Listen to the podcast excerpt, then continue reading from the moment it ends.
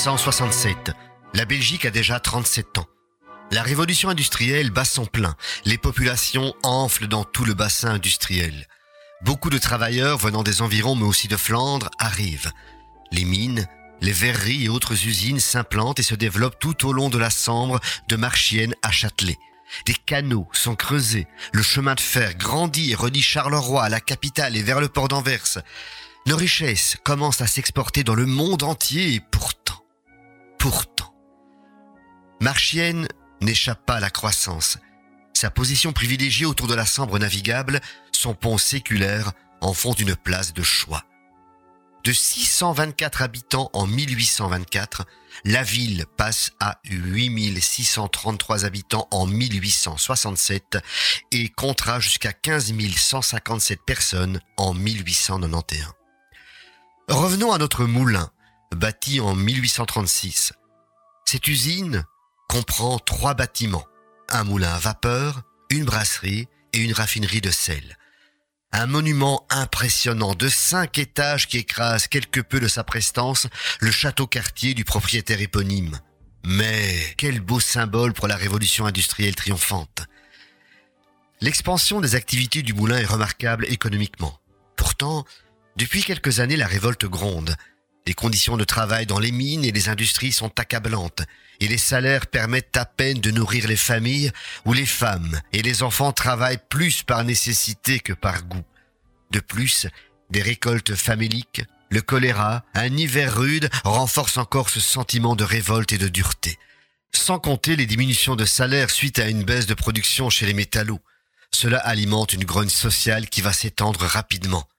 Pensez donc, 10% de salaire en moins annoncé de but en blanc le 1er février. Cette révolte a pris naissance au hameau de la Docherie, dépendant de la commune de Marchienne.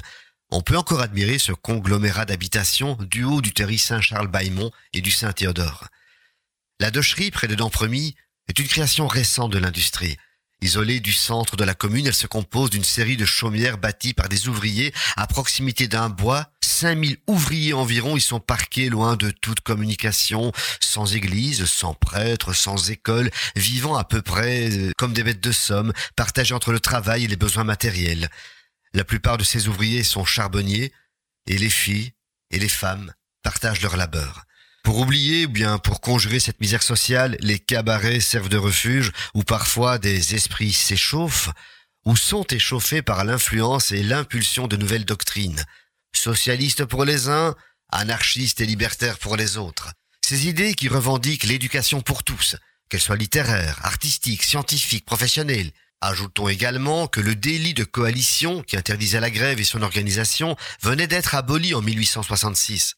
Mais plus tard, on punira les atteintes à la liberté du travail. Ce sera ce fameux article 310 du Code pénal de 1867. C'est à ce titre, entre autres, que les participants à la révolte seront condamnés. Mais n'anticipons pas. Dernière raison de cette révolte, l'insuffisance manifeste des troupes à Charleroi. Cause première des proportions regrettables compris les troubles dans ce canton, où se presse, sur l'espace de quelques kilomètres carrés, une population ouvrière de plus de 40 000 individus.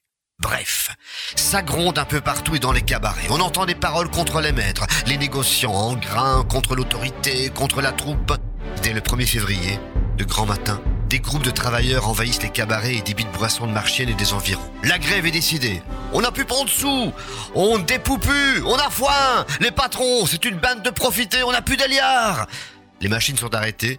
Des bandes d'ouvriers remontés parcourent les usines, lancent des pierres dans les carreaux et interdisent la continuation du travail. Les gendarmes sont appelés et contiennent tant bien que mal ces premières agitations. Le 2 février, la menace s'intensifie. Les mineurs de Dampremy désertent leurs fosses. En effet, les ouvriers de la nuit menacent de couper les câbles des cages qui amenaient les mineurs du jour dans la fosse.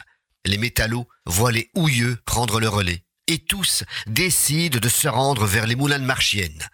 Tout au long du parcours, des mineurs des fosses du Sacré Madame, de la Blanchisserie, du Grand Mambourg s'ajoutent au défilé en chantant. La foule grandit, des femmes brandissent des fourches, des enfants suivent leur mère, les hommes sont armés de bâtons. On ne dépoupe plus, on a foin, pupon de liard à dispenser. On chanterait presque. Ah, ça dira, ça dira, ça dira. Les pourchats de patrons, des mounieux de quinzaine. Ah, ça dira, ça dira, ça dira. Nous, on ne dépoupe plus, on ne vaut plus de sous, là.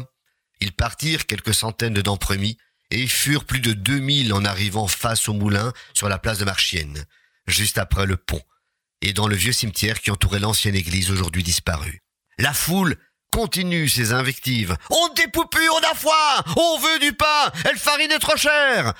Elle menace le faible détachement de gendarmes armés de fusils qui protègent le moulin. On lance des pierres, on brise des vitres. La troupe résiste mais ne tire toujours pas. Elle veut éviter d'enflammer davantage les manifestants. Les gendarmes essaient de discuter, d'apaiser la foule, mais rien à faire. Les esprits sont trop chauds. La marmite boue, elle va déborder. Puis, les soldats font feu et des manifestants tombent. Trois morts, dont un de 17 ans, un autre de 50 ans. Un sous-officier mourra ensuite de ses blessures quelques jours plus tard. La foule se rue dans la cour et s'infiltre dans le moulin. C'est la confusion totale. On lance des papiers, des bureaux sur le pavé. Les femmes emportent les sacs de farine, les enfants aussi. Des hommes en charge sur des brouettes ou sur leurs épaules. On allait et revenait, on emportait des meubles, on brisait, saccageait, on éventrait des toiles, et la poussière blanche de la farine projetée enveloppait ce tumulte. Et puis, la fumée d'incendie naissant renforçait le désastre. Une fois ce pic de tempête passé, les sacs de farine et de grains volés, la foule se disperse. Des renforts militaires de Mons, de Namur, de Bruxelles et de Tournai luttent encore toute la nuit avec quelques centaines de manifestants. Puis, le combat s'épuise, les cabarets sont évacués, les curieux invités à quitter les lieux. Marchienne est occupée militairement. Mais la grève se poursuivra et s'étendra dans d'autres communes. Les manifestations seront toutes brisées par la force militaire. Des centaines d'ouvriers seront mis en détention préventive après des procès rapides et lapidaires. Une centaine d'inculpés, hommes et femmes, suite aux décisions du tribunal correctionnel de Charleroi et plus tard des assises de Mons. Des amendes, des peines de prison, des licenciements comme sanction. Et quand il fallait signer les aveux, certains ne savaient même pas écrire. Cette première vague de révolte qui a ébranlé notre région a marqué les esprits, mais n'a pas vraiment changé les mentalités du patronat et des dirigeants de l'époque.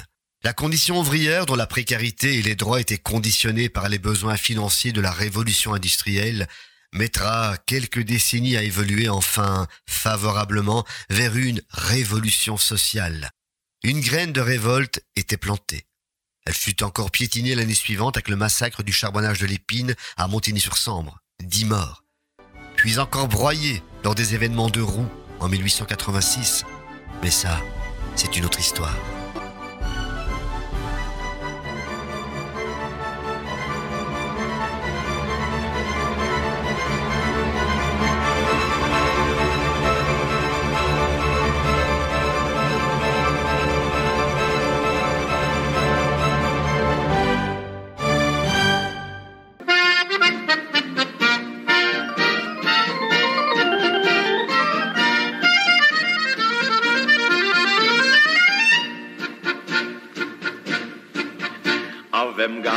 Ignace qui est hier casse à Notre-Dame au pont. On s'amuse d'aston, garçon et est fille sur les yeux fleuries, payé des rigodons au son des violons.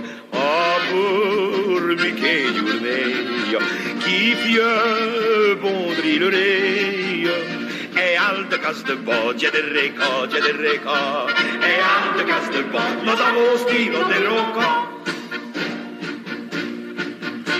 Dans sa stifenie, ignace la lie, à l'aison leur posé, ta dangi tel soufflé, à l'ordre des saint rire, in giocane de me dire, qui ça serait au demi, qui virer peut volti, ah, pour me che giurei, qui vient bondri le E al de cas de bo, dia de reco, dia de reco, e al de cas de bo, nos avostino del ronco.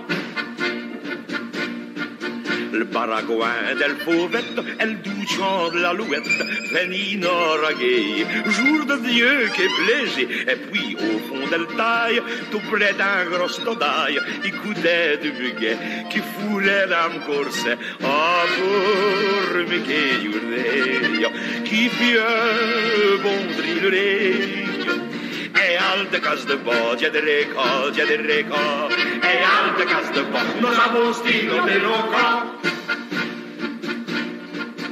Enfin dame v'là bien qui me prend des crampes, je ne savais plus marcher, il y a ce qu'il a saucé. Mais encore musique, mon gré tout me fatigue, je radaille jusqu'au matin, au bal del qui. Ah, pour me che giurlei, qui pieu bon drillerai, et alte casse de bas, de reca, de reca, et alte casse de bas, los agostino de roca. Nous venons d'écouter Alducas Dubo de Jacques Bertrand, un contemporain de l'époque. C'est un de nos chantres Carolo et l'interprète était ce fameux Bob Deschamps. Tu le connaissais Bob Deschamps? Ça te dit quelque chose? Tu viens de Bruxelles? Non, je Même viens pas de Mons. De Mons? Ah bah oui, mais déjà Mons, hein, c'est... Tu connaissais pas Bob Deschamps?